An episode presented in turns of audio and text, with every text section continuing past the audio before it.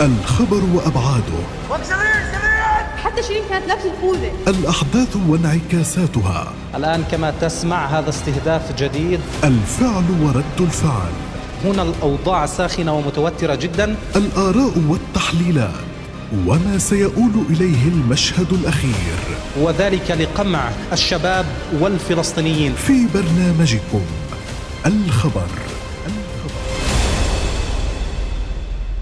السلام عليكم ورحمة الله وبركاته. أسعد الله مساءكم وأهلا بكم في حلقة جديدة من برنامج الخبر.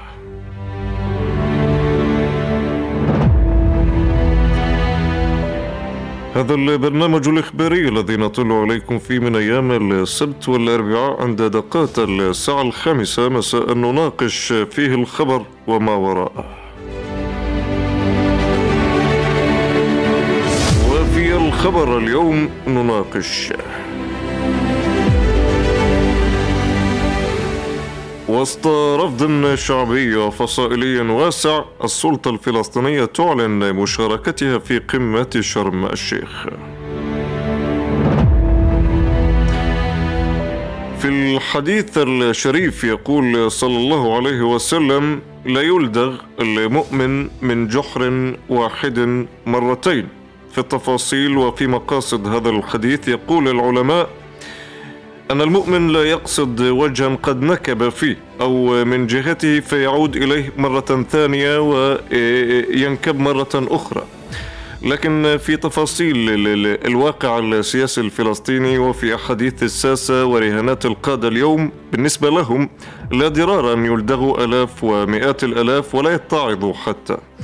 فما بالك بهذا الواقع إذا ما كان ساقط على ساحتنا الفلسطينية وكان في الطرف المؤتمن الطرف الآخر هو احتلال جاثم على الأرض لأكثر من 75 سنة والطرف الوسيط والمحود له بصون ورعاية هذا الاتفاق هو أمريكا. وفيه الطرف الذي لا يتعلم القيادة الفلسطينية للأسف. فالذي جرى وسيجري رهان جديد تعلن السلطة الفلسطينية على لسان الشخص الأبرز اليوم وهو حسين الشيخ بالذهاب والجلوس مرة أخرى على طاولة أو طاولة قمة. يكون فيها الاحتلال طرفا مقابلا والأمريكي طرفا وسيطا. قمة شرم الشيخ المتممة لقمة العقبة السابقة. إذا وكل الأسئلة اليوم وما يدور في ذهن المواطن وفي ذهن الشعب والجماهير. لماذا هذا الرهان مرة أخرى والدماء التي سالت قبل أن يجف الحبر على ورق قمة العقبة؟ ماذا سينفعها من قمة ثانية؟ هذه الدماء التي سالت والأرواح التي برأت إلى ربها إثر مجازر وعدوانات متتالية تجري يوميا على أرض الميدان. وسؤال أكبر لماذا تخالف السلطة دوما وفي الآونة الأخيرة توقعات الشارع وتغرد عكس هذا المسار؟ ففي الزمن والوقت التي يتحد فيه الميدان ويتمم حالته الثورية ويختار خياره وفي الوقت الذي تنزع في إسرائيل عن وجهها اللثام بكل فظاظة وعلنية وتصدح بلسان الفاشي وتفعل بيد النازي أبشع الجرائم أقصى المجازر وتهدد بمرحلة قادمة على الفلسطينيين ستكون أكثر دموية من أي مرحلة مضت. بالرغم من كل هذا تعاكس السلطة كل هذا تضرب التوقعات المتطلبات بعرض الحائط وتفعل النقيض تماما. مجازر نابلس وجنين وبيت لحم ومدن وبلدات الضفة حرب السجون حرب القدس تهديد الوجود لشعبنا في الداخل. جاءت جميعها في حراب ما يسمى بلقاءات تثبيت الهدوء الحفاظ على استقرار وأمن المنطقة. ومن يعني يحمي ويصون هذه المبادئ والالتزامات الكبيرة بنغفير سموتريتش والقديم الجديد نتنياهو قادة اللقاءات اليوم. وهل تبني عليهم وعلى وجودهم السلطة اليوم أفاق السلام وأفاق المسار السياسي لربما؟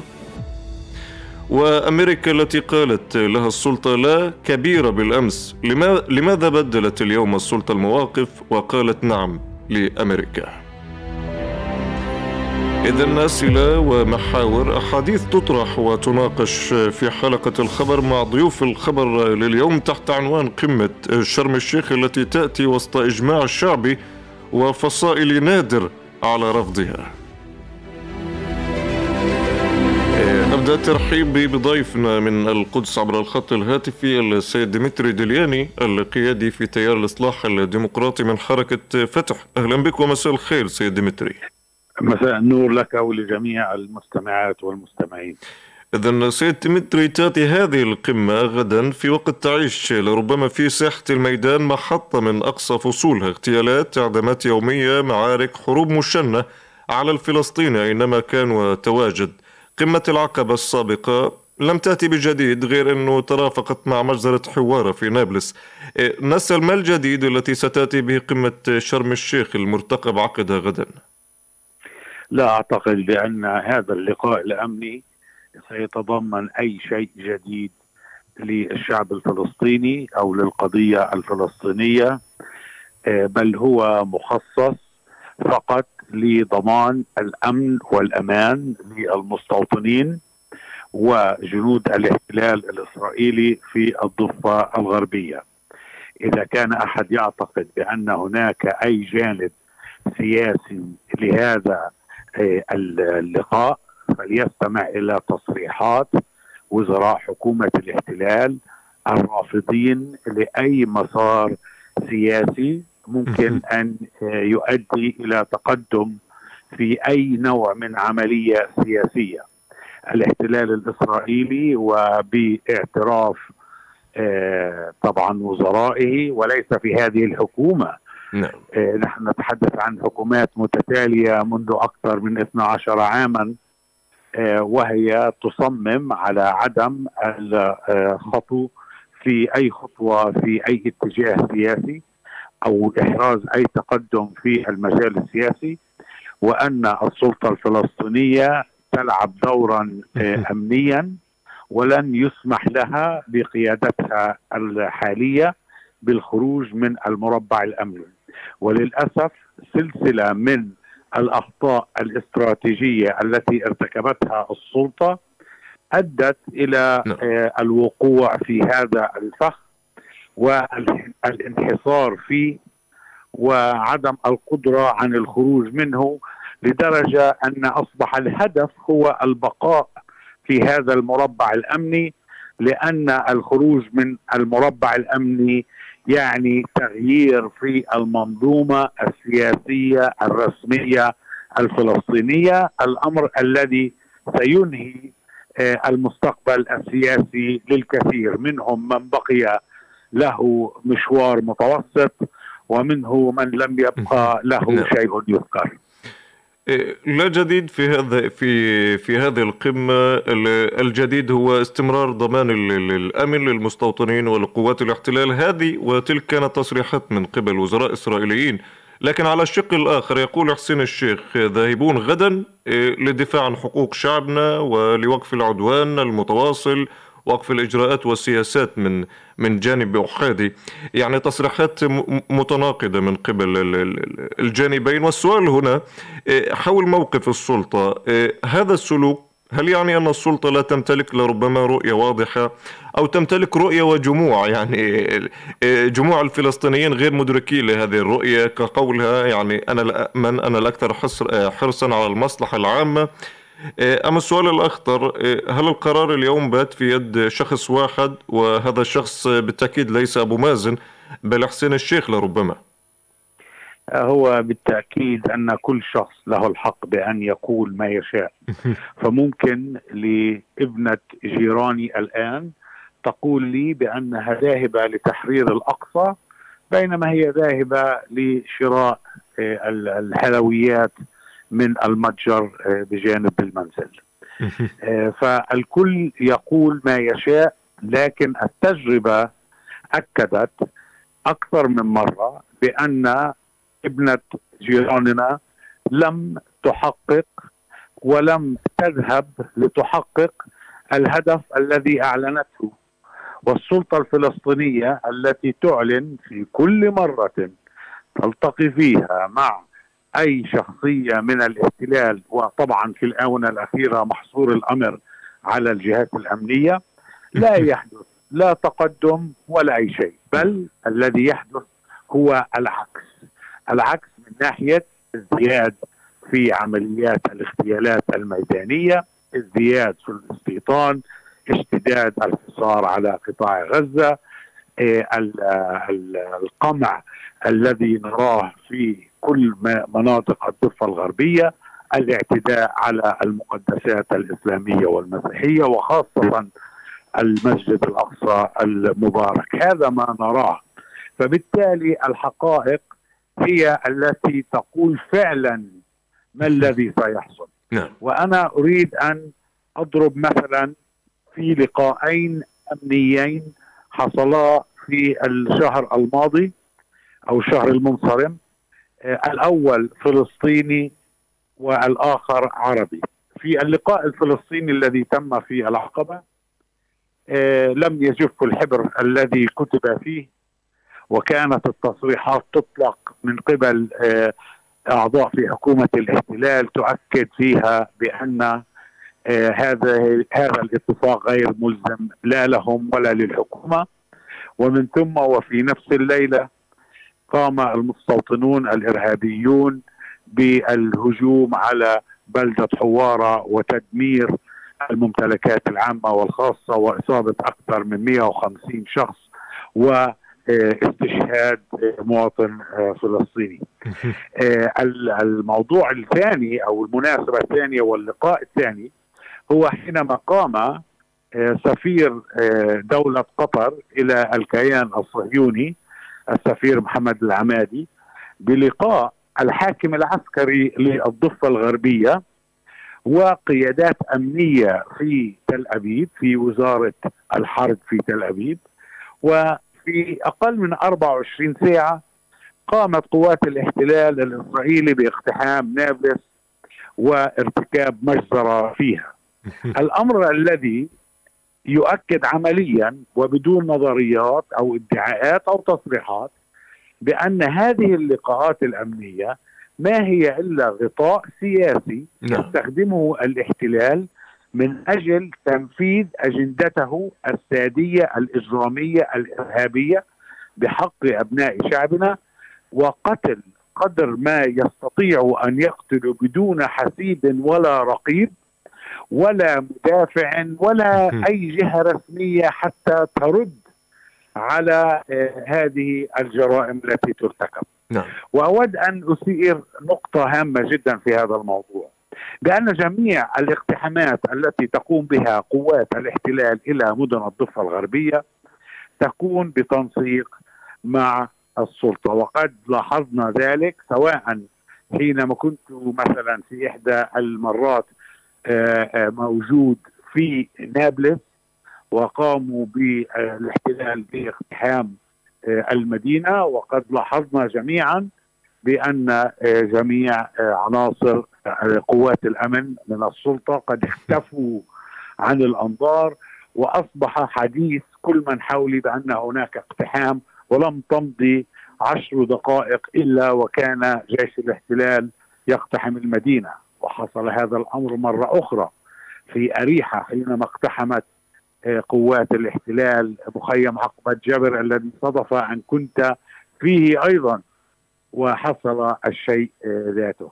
هذا يعني بأننا بعيدون مراحل نعم. طويلة عن قيام السلطة بواجبها الملزم اخلاقيا وطنيا وقانونيا بالدفاع عن المواطن الفلسطيني. وأيضا حينما قام المستوطنون باقتحام آه، بلدة حوارة وارتكاب آه، جرائمهم الإرهابية فيها كنت ومن على منصات الإعلام المتلفز وأيضا التواصل الاجتماعي قد ناديت آه، بالسلطة لكي تقوم بالتواجد في بلدة حوارة لأنه من خلال متابعتنا لوسائل التواصل الاجتماعي لعصابات المستوطنين الإرهابية كان واضحا جدا بأن هناك تعزيزات. يقومون نعم. بالحشد وينوون الهجوم وكانت حتى دعوات واضحة على وسائل التواصل الاجتماعي بإحداث أكبر قدر ممكن من الأضرار تجاه بلدة حوارة. ورافق ذلك تصريحات من وزراء في حكومة الاحتلال. وخصوصا آه، سموتريتش وبن كبير في ظل صمت السلطات الإسرائيلية. هذا الأمر قد حذرنا منه وقد وصلت الرسالة لكن السلطة اختارت بحكم التنسيق الأمني أن لا تقوم بواجبها وأن تدافع عن أبناء شعبنا في حوار واختارت أن لا تدافع عن أبناء شعبنا في أي مكان. لذلك نقول بأننا سئمنا من الرد المتكرر لمقولة التنسيق الأمني المقدس. لكن دكتور يعني عفوا على هذه المقاطعة ماذا لو إيه، إيه، السلطة اليوم لا تمتلك إيه، المقومات والإمكانيات المادية وما يسعفها من عوامل لتعزيز المقاومة أو لتبني خيار المقاومة وللتعامل مع المقاومة بالصورة المباشرة لحماية البلدات والمدن؟ لكنها تقول أنها تمتلك عوامل لها علاقة بالمدخل السياسي الحديث السياسي الأفق السياسية وبالتالي في هذا الإطار هي لا تمتلك إلا هذا الخيار الجلوس المفاوضات اللقاءات الأحاديث السياسية سواء كانت مرغمة أو, أو كانت راضية بحكم الأمر الواقع.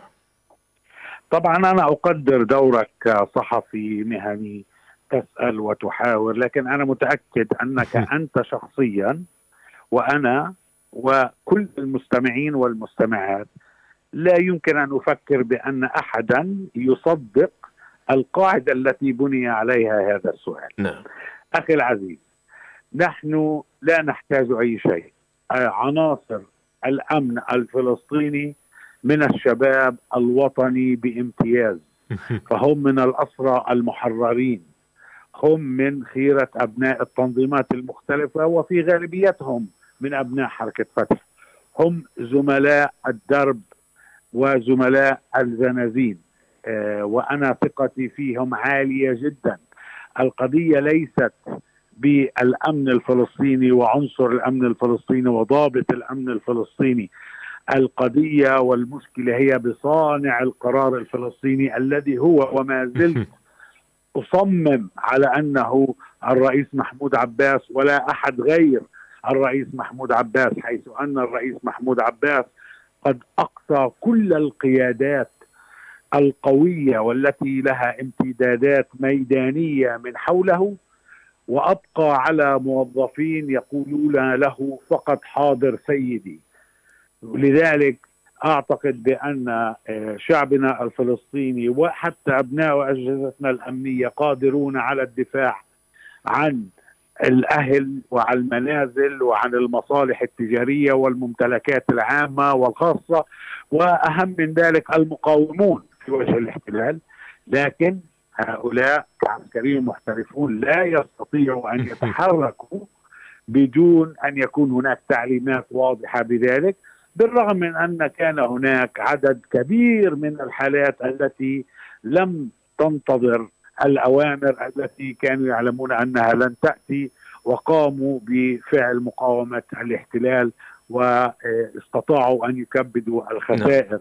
في صفوف جيش الاحتلال على مدار السنوات الماضية وهذا ليس بالشيء الجديد فعادة يا سيدي العزيز لا يمكن أن نتذرع بالضعف بعدم مواجهة أو عدم القيام بواجبنا ونحن شعب الجبارين الذي أرغم الاحتلال في الانتفاضة الأولى والثانية على تغيير مساره الطامع فينا. ولولا سنوات الانبطاح الاثنى عشر أو ثلاثة عشر التي نعيشها الآن وخاصة بعد مرحلة وفترة الانقسام البغيض إيه، لكان وضعنا قد اختلف فلنتذكر أيام الشهيد الرمز ياسر عرفات وأيام الأجهزة الأمنية في ذلك الوقت وهبة النفق التي قام بها أبناء الأجهزة الأمنية التي هي نفسها هذه الأجهزة الأمنية حينما كان يتعامل تتعامل القيادات الأمنية مع نعم. الاحتلال على الند بالند والرأس بالرأس والحديث عين إلى عين وليست كما حالة الانبطاح التي أدت إلى حضور لقاء العقبة ولقاء يوم غد الامني بامتياز ولصالح الاحتلال. هذه الأسئلة بالتأكيد سيد ديمتري يعني لتفنيد وتوضيح آه، تفنيد جميع الآراء ووضعها محل ومحط نقاش وتوضيح الصورة كاملة. آه، أيضا هناك سؤال تحدثت عن لقاءات متعاقبة تمت ولقاء سيتم غدا لقاء العقبة لقاء السفير القطري في مع القائد العسكري آه، للضفة ولقاء الغد. نسأل لماذا هذا التسارع في وتيرة اللقاءات المتعاقبة؟ لا يكفي لقاء واحد لضمان يعني أمن آه، المستوطنين وقوات الاحتلال. هذه اللقاءات لربما جزء من مشروع سياسي يأتي للمنطقة وهناك رغبة من قبل أطراف فلسطينية للانخراط داخل هذا المشروع. آه، أنا ضد نظريات المؤامرة وأستطيع أن أقول بأن الإدارة الأمريكية وحتى الاحتلال يعرف بأن القيادة الفلسطينية الحالية أضعف مما أن تفرض أي نوع من الحلول آه التي ممكن أن يقبل بها آه الحكومة الإسرائيلية أو الشعب في دولة الاحتلال حتى لو تم الضغط عليها. باعتقادي بأن التوقيت له علاقة بأن نتنياهو متعطش لإحراز أي نوع من الإنجاز خاصة وأنه يفشل في جميع مناحي الحكم سواء على المستوى الداخلي في دولة الاحتلال على المستوى الدبلوماسي الخارجي وأيضا على المستوى الأمني والحلقة الأضعف في كل هذه المعادلات وكل هذا الفشل الذي يعاني منه نتنياهو الحلقة الأضعف هي السلطة الفلسطينية نعم. التي على استعداد لأن تقوم بما يشاء من ناحية إعطائه نقاط سياسية وإعطائه ما يريد على هذا المستوى بدواعي طبعا أمنية في نهاية آه، المطاف. فأنا متأكد بأن نتنياهو آه، سيخرج بعد هذا اللقاء وكأنه قد حقق انتصارا امنيا كبيرا يسوقه في شارع الاحتلال ويحاول أن يحاصر فيه الأصوات المتعالية المعارضة انقلابه على آه، نظام القضاء في دولة الاحتلال. لكن اليوم ما خيارات الميدان سيد ديمتري؟ وكيف ترى أيضا الموقف الفصائلي بهذا الإجماع من الرفض وفصائل المنظمة؟ وهل هناك يعني خيارات لديهم غير كلمة لا؟ فصائل المنظمة التي تقول لا ما خيارات على الأرض اليوم؟ آه، اليوم طبعا نحن في في ظل نظام مبتعد عن آه، الحق الديمقراطي للمواطن الفلسطيني ويحرم هذا المواطن آه، من أن يقوم بممارسة حقه المنصوص عليه بالقانون الأساسي. وأيضا في نفس الوقت الضرورة الوطنية بعقد الانتخابات الرئاسية والتشريعية والمجلس الوطني لكي يقول الشعب الفلسطيني كلمته. وينهي الانقسام ويحدد مساره وينطلق نحو تسديد حقوقنا الوطنية والإنسانية على تراب أرضنا. آه هذه المنظومة التي ترفض آه مشاركه المواطن الفلسطيني أو اعطائه حقه جوبهت اليوم بمعارضة لم آه ربما لم تحدث كثيرا في تاريخنا. فاولا وأهم شيء وأكثر غاية فتح المتمثلة في تيار الإصلاح الديمقراطي في حركة فتح قامت بالاعتراض على هذه المشاركة. ثم قامت بعد ذلك من حماس الجهاد الإسلامي الجبهة الشعبية فدا حزب الشعب وجميع الفصائل وحتى مؤسسات مجتمع مدني وازنة وشخصيات أكاديمية وشخصيات حتى عشائرية قامت جميعها برفض هذه المشاركة. فأعتقد أن رفض المشاركة هو يعم الشعب الفلسطيني في الوطن والشتات باستثناء مكتب الرئيس في المقاطعة هو الوحيد الذي آه، يكون شاذا في موقفه عن باقي آه، أفراد الشعب الفلسطيني. طبعا آه، هذا المكتب له تابعين وله موظفين خارجين عن موقعه الجغرافي ممن يتلقون الرواتب مقابل التسهيج لكن هؤلاء طبعا لا يمكن أن يحسبوا في أي معادلة وطنية. سيد ديمتري ديلياني القيادي في تيار الإصلاح الديمقراطي في حركة فتح من مدينة القدس. شكرا لك على هذا الحديث وعلى هذه المشاركة في حلقة برنامج الخبر.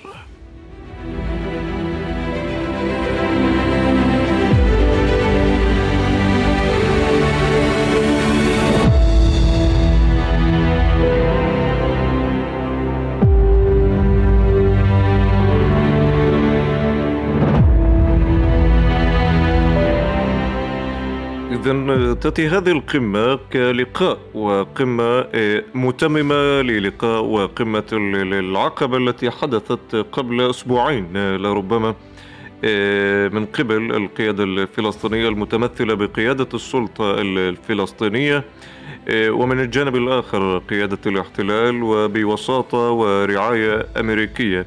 الأهداف المعلنة لهذه اللقاءات التي توصف بأنها لقاءات أمنية تثبيت الهدوء حفظ الاستقرار وقف العدوانات وقف الاقتحامات للضفة الفلسطينية المحتلة لكن ما بين إيه، ذاك اللقاء الذي مضى وهذا اللقاء الذي سيأتي إيه، الكثير من المجازر والكثير من الدماء التي سالت على الأرض برصاص الاحتلال وبإجرام قوات الاحتلال. والمضحك المبكي أن في لقاء العقبة وبعد قمة العقبة وقبل أن يجف الحبر على ورق لقاء العقبة تحدث أبشع المجازر وهي مجزرة بلدة حوارة. وقبل الانطلاق غدا بلقاء والقمة الثانية قمة شرم الشيخ. الكثير من المجازر كان آخرها مجزرة جنين والتي راح ضحيتها أربعة من أقمار مدينة جنين أربع شهداء وعدد من الإصابات في جريمة ومجزرة بشعة. وقعت في سوق وسط المدينة أثناء ما كان الاكتظاظ. وجموع الناس متواجدين داخل هذا السوق فيأتي هذا اللقاء ليكون على النقيض تماما من ما يجري في الميدان ومن خيار الميدان اليوم. الحديث متواصل أرحب بالدكتور أيمن الرقب الكاتب والمحلل السياسي من القاهرة. أهلا بكم مساء الخير دكتور. تحية لك الكريم ولكل السادة المستمعين والمتابعين. إذا دكتور قمة ثانية. في غضون أيام وأسابيع قليلة من مضي قمة العقبة القمة الأولى لم تحقق أهداف المعلنة والمتمثلة بتثبيت الهدوء ووقف العدوان. آه، ما الجديد في هذه القمة الثانية؟ يعني نحن نؤكد مرة أخرى أخي سوار بضرورة أن يكون هناك أولا قراءة حقيقية لصانع القرار الفلسطيني الواقع الحال. آه، كنا معارضين للذهاب إلى مؤتمر أو إلى قمة العقبة دون أن يكون هناك مقومات آه، لهذا اللقاء آه، له مخرجات سياسية. وأكدنا أن هذا. هذه القمة هي قمة لها مخرجات أمنية. ولكن خرج علينا أمين سر اللجنة التنفيذية لمنظمة التحرير الفلسطيني حسين الشيخ في لقاء على قناه على تلفزيون فلسطين وقال أن القمة لها مخرجات سياسية، اذا إذا المخرجات الأمنية لم يلتزم بها الاحتلال، الاحتلال الذي قتل في في اليوم الثاني في في بلدة نابلس واقتحم حواره وارتقى عدد من الشهداء منذ الشهر حتى الآن من قرابة 30 شهيد. وبالتالي العقبة في أقل من شهر يعقد القمة الثانية في شرم الشيخ، أنا أعتقد إنه السلطة أخي سوار فقدت للأسف الشديد رفاهية الاختيار أو رفاهية حتى الرفض بشكل أو بأساس الذهاب إلى القمة لأنها أصبحت رهينة لموقف الأمريكي الإسرائيلي وبالتالي لا يعد للأسف الشديد لمن يشارك ولا للقيادة الفلسطينية دور في التأثير في رفض ذلك ويتحول اللقاءات بشكل أو بآخر إلى لقاء. آه، أنت عرجت على ما حدث في جنين قبل أيام. آه، أين من يتحدث ويتوقح بأنها اوقف التنسيق الأمني؟ اي أيوة كيف وقف التنسيق الأمني؟ وقوة من المستعربين تقتل بدم بارد في قلب جنين وهي مناطق إيه؟ وتخرج بأمان. يعني أقل تقدير لو كان هناك تنسيق امني تم اعتقالهم حتى لو تم تسليمهم مرة أخرى لجيش الاحتلال. ولكن هذا المشاهد والتي رأيناها رصدت بكاميرات الموبايلات أنا أعتقد حالة محزنة لحالتنا الفلسطينية التي آه، آه، القيادة الفلسطينية أوصلت نفسها لهذا الحال، نحن في النهاية آه، لسنا عاجزين لهذه الحالة من الهوان. ولكن صناع من يخطف القرار الفلسطيني للأسف الشديد هم وما يوصلون لذلك. ويمكن تحدثت في أحد الحلقات معك بأن مشكلتنا الأساسية عدم وجود مصالحة فلسطينية، فقدان الثقة بين حركتي فتح وحماس. من يتابع حجم الترشح الإعلامي بين فتح وحماس يدرك اننا أننا وصلنا إلى مرحلة اسوء مما كنا عليه قبل آه، نعم. عدة سنوات وعدة شهور، وبالعكس نحن نعود أدراجا إلى حالة كثير كئيب لحالتنا الفلسطينية. دكتور طيب ماذا لو كان الأهداف المعلنة لهذه اللقاءات وهذه القمم إيه، ليست الأهداف الحقيقية أو الرئيسية من وراء هذه القمم إيه، ماذا لو كان هناك أهداف خفية باعتقادكم ماذا ستكون؟ يعني أنا أعتقد إنه لم يعد خفيا على أحد يعني الحديث عن إن هذه القمة سيتليها وهذه القمه الامنيه سيتليها لقاءات أمنية أعتقد مخطئ من يد من يعتقد ذلك أبو مازن لن يأتي رئيس ببراغماتيته وموافقته على تنازلات بشكل كبير جدا حيث وافق على تبادل اراضي وافق على أشياء كثيرة. حتى فكرة شطب ملف اللاجئين قد يذهب إليها في لحظة من اللحظات. ولكن لا يوجد شريك إسرائيلي آه، يعني يذهب إلى السلام مع أبو مازن طب آه، ما أين ما هو الخفي؟ مؤتمر انابولس عقد وكانت له مخرجات أمنية لم تنفذ بشكل أو بآخر. وكان عراب هذا المؤتمر والذي كان سعيدا بهذا اللقاء هو في ظل انسداد الأفق السياسي. اليوم نتحدث عن عملية سياسية موقفة آه، بشكل كامل منذ قرابة تسعة أعوام من إبريل عام 2014 لم يكن هناك أي لقاء سياسي بين الجانب الفلسطيني والجانب الإسرائيلي. حكومة نتنياهو الحكومة اليمنية المتطرفة والتي خرج بالأمس موريتش وتحدث عن آه، حل آه، يرفض بشكل مطلق قيام أي دولة فلسطينية ويتحدث عن وجود فلسطيني كمواطن درجة خامسة داخل دولة يتحكم بها اليهود كما تحدث بشكل أو بآخر أو أن ينفوا من أرضهم. أنا أعتقد يعطي دلالات أن المخرجات السياسية في ظل حكومة يمنيه متطرفة غير واردة وبالتالي لا يوجد أخي الكريم شيء خفي يوجد علاقات أمنية تتطور بشكل أو بآخر نعم. وتتحول السلطة إلى حارس أمني للاحتلال وهذا ما يسعى إليه من أجل بقاء بعض المتنفذين والمستفيدين من بقاء السلطة للأسف الشديد يقبل بكل ذلك وكما أشرت أيضا السلطة تخشى من انقضاض حماس عليها وبالتالي تبقى الحالة الفلسطينية حالة تراجع لأن هناك فقدان ثقة التصريحات التي حتى صدرت من حماس في مهاجمة السلطة، السلطة ترى أن هذه ما تسعى إليه حماس، وجود بعض المسلحين في في الضفة الغربية للتنظيمات فلسطينية غير السلطة ترى أن ذلك يعني عودة إلى ما حدث في غزة، وبالتالي كل هذا الأمر يعطي دلالات على تراجع حالتنا الفلسطينية. وقد نرى في المستقبل بعد هذه اللقاءات الأمنية تتبلور حالة آه، التنسيق الأمني اللي تحدث عنه أبو مازن تنسيق الامن المقدس إلى اسوء من ذلك عندما سنتحول إلى نموذج ثاني من آه، جماعة أنظر لحد في آه، في في لبنان. وبالتالي هذا ما نخشى أن يتحول نحن إلى هذا المستوى. وصناع القرار يتمسكون بالكرسي مقابل أن يتنازلوا بكل شيء يعني من حقوق شعبنا الفلسطيني. وفقط سنرى شعارات سنتوجه إلى الجنائيه الدولية. أكثر مرة سمعنا هذه الأسطوانة المشروخه ولم يقدم أي ملف للجنائيه الدولية. سنوقف التنسيق الأمني. وحقيقة الامر انهم لا يستطيعوا أن نوقف التنسيق الأمني لأن في اللحظة الذين سيوقف به التنسيق الأمني سيكون هناك اشتباك من الأجهزة الأمنية وجيش الاحتلال وبالتالي سيحاصر صناع القرار. الفلسطيني وقد ينفوا وقد يعتقلوا هم غير شاهدين لذلك وغير موافقين على ذلك وبالتالي سنجد حالتنا الفلسطينية تبقى على هذه الحال السيئة للأسف الشديد. أيضا دكتور يعني العنوان المتداول على وسائل الإعلام حول هذه اللقاءات آه، يقولون تسارع من قبل أمريكا في عقد لقاءات متتالية. الحديث عن مشروع سياسي لربما وهناك رغبة فلسطينية بالانخراط بهذا المشروع القادم للمنطقة. ما تعقيبك على هذه الأخبار المتداولة؟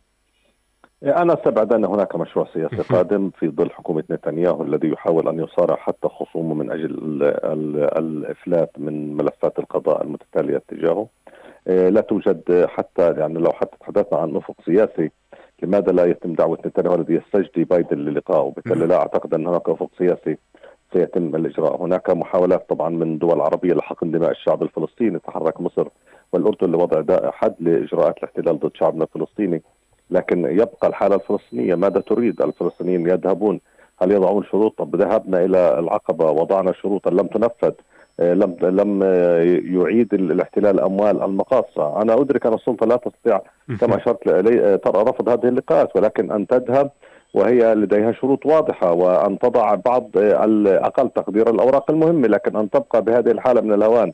وأنا ضد تضليل الإعلام صراحة أخي الكريم، أنا مع أن يكون واضح أننا نذهب إلى لقاء أمني عسى أن نخفف من هذا التوتر. فليكونوا واضحين مع في ذلك مع شعبنا الفلسطيني وعندما يقولوا نحن اتفقنا مع احتلال منعهم من دخول مناطق وسيقول لشعبنا الفلسطيني نحن سنمنعهم بالقوة. وبالتالي تذهب الأمور إلى آه، رؤية أكثر وضوحا. لكن ما يتم هو إجراءات أمنية ليس إلا هناك شهر رمضان القادم. هناك خشية من هذا الصراع أن يتحول لصراع ديني ففي هناك فلسفة آه، لدى بعض الدول العربية وحتى القيادات الفلسطينيين اننا الآن لدى لدى لدى الاحتلال حكومة يمنيه متطرفة. هذه الحكومة اليمنيه المتطرفة لو ذهبنا إلى الاشتباك معها فالناس ستوافق بكل تردد على الاشتباك معنا حتى آه، آه، أقصى الحدود وبالتالي لابد من تمرير هذه آه، الأمور عليها وجذب أكبر عدد ممكن من العقلاء داخل حكومة الاحتلال للوصول إلى مرحلة ينتهي هذا النظام اليمين المتطرف داخل دولة الاحتلال، لكن هل هذا ممكن؟ وهل هذا بالفعل سيجدي وتنتهي حالة الراديكالية داخل المجتمع الإسرائيلي. بالتأكيد لا لكن هذا ما ما يراه البعض. حتى فكرة آه، الخلافات الداخلية. يعني بعض يرى أن اننا علينا أن قدر المستطاع أن نهدي من الصراع ونرى الأزمة الداخلية بين آه، أقطاب دولة الاحتلال إلى أين تذهب؟ هل تذهب إلى تفكيك دولة الاحتلال؟ وأعتقد من يتحدثون عن ذلك واهمين لأنه هو الآن الصراع بين نتنياهو والدولة الدولة العميقة لكن لا يعني ذلك أن الدولة العميقة تنتهي الآن وبكل هذه السهولة حتى رغم ما يصار من خلافات. لكن هذا وجهات نظر يتم تناولها بين بعض الساسة وطبعا بشكل أساس وصناع القرار في المنطقة. حتى نتحدث يعني البعض أنا بعض حتى السياسيين والصحفيين يرى أنه الفلسطينيين في هذه المرحلة يجب أن آه، يقدموا على أصابعهم وألا يكون لها ردات نعم. فعل حتى عمليات فدائية ضد الاحتلال في هذه المرحلة. عسى أن يتفكك المجتمع. هم واهمين بهذه الفكرة. لكن هذه من ضمن الأفكار التي تناقش لكن فلسطينيا كيف يجب أن يتم التعامل وفق هذه الأزمة الإسرائيلية؟ خاصة ان البعض أيضا يقول أن هذه الحكومة من أفضل الحكومات التي من الممكن أن يتحرك فيها الفلسطيني دبلوماسيا ودوليا في هذا السياق. بالضبط عندما أنا يعني يتم التقاط تصريح من سمرتش الذي يقول يجب أن نبيد آه، حوار بلدة نعم. حوار على سبيل المثال هذه من ضمن وهذه لا تعتبر هفوة كلامية هذه سلوك بشكل صحيح. اخر إنهاء الانفصال أو عودة إلغاء الانفصال بين الضفة الغربية ودولة الاحتلال الذي آه، القرار الذي اعتمد من الكنيسة بالقراءة الأولى هو عودة الإستيطان والمستوطنات بشكل كامل في مناطق A وهذا أنا أعتقد أيضا بالإمكان التحرك واستغلاله بشكل كبير جدا.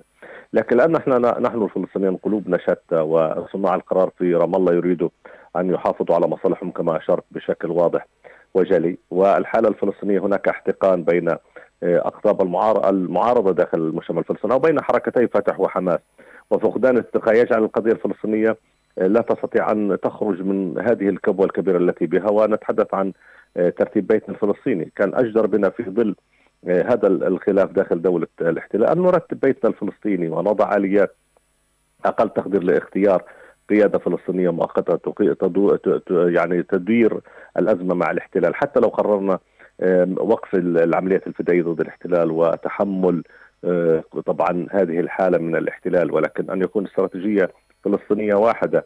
لا نرى من يتحدث يمينا والآخر يتحدث شمالا. وكأننا آه، طبعا آه، بين شقي رحى. وندفع ثمنه بشكل عام مشروعنا السياسي وشعبنا الفلسطيني بشكل كامل في ظل آه، هذا اليمين المتطرف. بالإمكان نتحرك على صعيد المؤسسات الدولية على الجنائيه الدولية. اللي أشرت أنه حتى هذه اللحظة لم يقدم لها ملف. نتحدث نتحرك في في مجتمع دولي. ولكن أخي الكريم هل المجتمع الدولي سيغير هذه المعادلة المجتمع الدولي آه، لا يرى الحقيقة المجتمع الدولي يرى الحقيقة. وبقاء دولة الاحتلال هو مصلحة هذا المجتمع الدولي الذي يتحكم به بناء على مصالحهم. وبالتالي لم تتغير هذه المعادلة حتى هذه اللحظة إلا أن كنا نحن قادرين على فعل شيء. آه، وبالتالي نحن حتى عندما نطلب تضامنا عربيا يجب أن نحن أن نتضامن فلسطين مع ذاتنا ونوحد بيتنا ثم نطالب تضامن أو موقف عربي أو دولي. بالحديث عن ترتيب البيت الفلسطيني دكتور ما يجري ميدانيا ومن حالة سياسية تقودها آه، آه، آه، ثلة معينة أو أشخاص معينين داخل السلطة الفلسطينية هل هذه التحركات تقرأ بمنأى عن ترتيب الحالة السياسية لمرحلة ما بعد أبو مازن أم أن هناك علاقة مرتبطة في هذا الإطار؟ يعني البعض يعني أقول لك بشكل واضح. ان البعض ذهب ان تألق وجود التدخل الأمريكي وأيضا المصري والأردني هو ترتيبات مع بعض أبو مازن. وأن هناك يتم مناقشة ملف كيف اختيار من يلي أبو مازن. هناك قانون فلسطيني واضح بأن من يرى من سيخلف أبو مازن في حال وفاته هو بشكل طبيعي جدا. كما حدث عندما فقدنا الشهيد أبو عمار. إجراء آه، انتخابات بعد 60 يوما. لكن لدينا المشكلة الأساسية. من سيستلم في فترة الفراغ؟ هل رئيس نعم. المجلس التشريع المحل بقرار من أبو مازن؟ ولا تعترف به حماس؟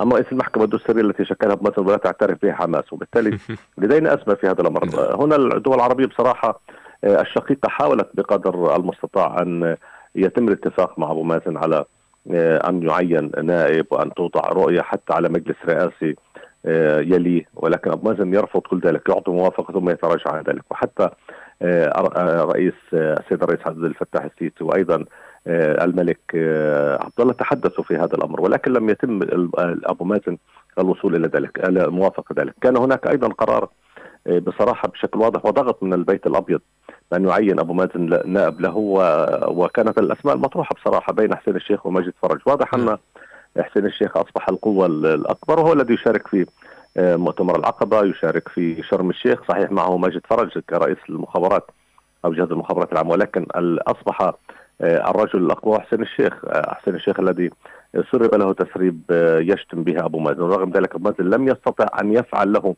أو يتخذ ضده أي قرار كما فعل مع زملاء آخرين من اللجنه المركزيه لسبب واحد أنه من يتحكم في حركة أبو مازن آه، في الداخل والخارج هو حسين الشيخ وبالتالي استطاع أن آه، يعني أن يمسكه من من مقتل وبالتالي لا يستطيع أن يفعل شيء أبو مازن في في الرد على أي قرار أو أي خطوات في هذا الاتجاه. وبالتالي نعتقد أن التدخلات العربية حتى اللحظه لم تفضي نعم. ولا حتى الدولة لم تفضي إلى إقناع أبو مازن. طبعا في آه، أن يكون هناك نائب أو ترتيب البيت الفلسطيني لكن عن البشر. لكن دكتور وأخيرا آه، أبو مازن وحسين الشيخ ومن آه، معه ليسوا وحدهم من هم متواجدين على الساحة الفلسطينية بل هناك يعني جموع كثيرة تمتلك من القوة ومن أدوات القرار لأحداث شيء. اليوم بالحديث عن اللقاء الامني المرتقب. غدا هناك حالة من الإجماع الموحد سواء من قبل فصائل داخل المنظمة من قبل البيت الفتحاوي وموقف تيار الاصلاح الديمقراطي والكثير من القيادات والقوى داخل داخل حركة فتح. وجموع الجماهير والفصائل ومؤسسات المجتمع المدني ترفض هذا الخيار وترفض هذا المسار. هذا الموقف الإجماعي ألا يمكن بلورته بشيء عملي على الأرض؟ للتصدي لهذه الخطوات لإحداث شيء مغاير يلبي رغبة الجماهير وحالة الميدان. يعني أن نكون أكثر واقعية التأثير سيكون في الضفة الغربية حراك في الضفة الغربية ليس في قطاع غزة وحتى ليس في القدس التأثير الأكثر في الضفة الغربية حركة المجتمع الفلسطيني في الضفة الغربية محدودة وهناك عدة عوامل أعتقد مساحة المساحه مساحة الحديث لن تكون واسعة هذه المرة ولكن هناك عوامل تمنع التغير الكبير في الضفة الغربية. لذلك نرى حتى حجم المشاركة الشعبية في أي حراك آه، ضد أي موقف سياسي أو حتى المطالبة بإنهاء الانقسام محدوده جدا. لم لم يصل عدد أكبر مظاهرة أكثر من 5000 حتى في التضامن من أجل القدس في حين أن كان الحراك ضد قانون العمل على سبيل المثال نعم. رأينا نقابيا هناك حراك كبير صحيح. بالضبط. وبالتالي عندما يغيب حركة التأثير الشعبوي الفلسطيني في الضفة الغربية فأي حراك في مناطق أخرى حتى في غزة لو خرجت غزة عن بكرة تبيه لا تؤثر على القرار في رام الله لأنه من يمتلك القرار الآن للأسف الشديد هو شرعية آه، رئيس السلطة أبو مازن وهو الذي يستطيع أن آه، يفك كل لوغاريتمات هذه الأزمة ولكن هو لا يريد فعل ذلك. دكتور أيمن الرقب الكاتب والمحلل السياسي من القاهرة شكرا لك على هذا الحديث في حلقة برنامج الخبر لليوم. إذا نقاش موسع ومفصل حول هذه القمة المرتقبة والقمم واللقاءات التي جرت خلال الأيام والأسابيع الماضية وما يوازيها ويرافقها من مجريات تجري على الميدان جرت وتجري وستجري لربما في قادم الأيام ولن تكون بمنأى عن هذه الحالة السياسية والحركة السياسية من اللقاءات والقمم التي تأتي. على طاولة واحدة وتجمع قادة من السلطة الفلسطينية وقادة من الاحتلال.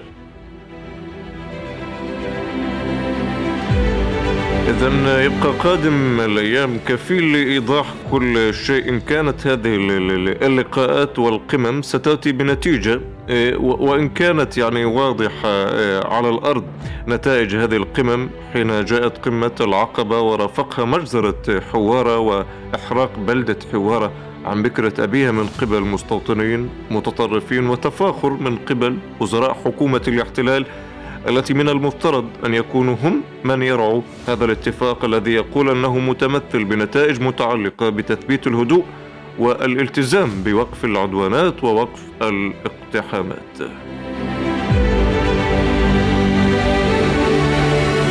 إذا تأتي قمة شرم الشيخ وسط رفض شعبي وفصائلي وإجماع على هذا الرفض وتصميم وإصرار من قبل قيادة السلطة. وهذا ما هو معلن على لسان حسين الشيخ الذي هو أمين سر اللجنة التنفيذية لمنظمة التحرير ووزير الشؤون المدنية. إذا ما بين خيار الساسة وما بين خيار الميدان هكذا تعاني الحالة الفلسطينية وتعيش هذه الفجوة ما بين حراك ميداني يختار طريق المجابهة وطريق المقاومة وطريق التصدي والصمود وما بين خيار سياسي له علاقة بمفاوضات ورهانات على وعود أمريكية وكلام على ورق من قبل قادة الاحتلال. إذا في ختام هذه الحلقة أشكركم على طيب المتابعة أشكر من كان معي ضيفا خلال هذه الحلقة السيد ديمتري ديلياني القيادي في تيار الإصلاح الديمقراطي في حركة فتح من مدينة القدس والدكتور أيمن الرقب الكاتب والمحلل السياسي من القاهرة. كانوا معي ضيوفا عبر الخط الهاتفي. وبهذا القدر مستمعينا الكرام يكون الخبر قد اكتمل لهذا اليوم في إطلالة جديدة وقراءة في خبر آخر. نلتقي. دمتم بخير وإلى اللقاء. الخبر وأبعاده. حتى شيرين كانت لابسة الخوذة الأحداث وانعكاساتها. الآن كما تسمع هذا استهداف جديد. الفعل ورد الفعل. هنا الأوضاع ساخنة ومتوترة جدا. الآراء والتحليلات. وما سيؤول إليه المشهد الأخير. وذلك لقمع الشباب والفلسطينيين. في برنامجكم الخبر.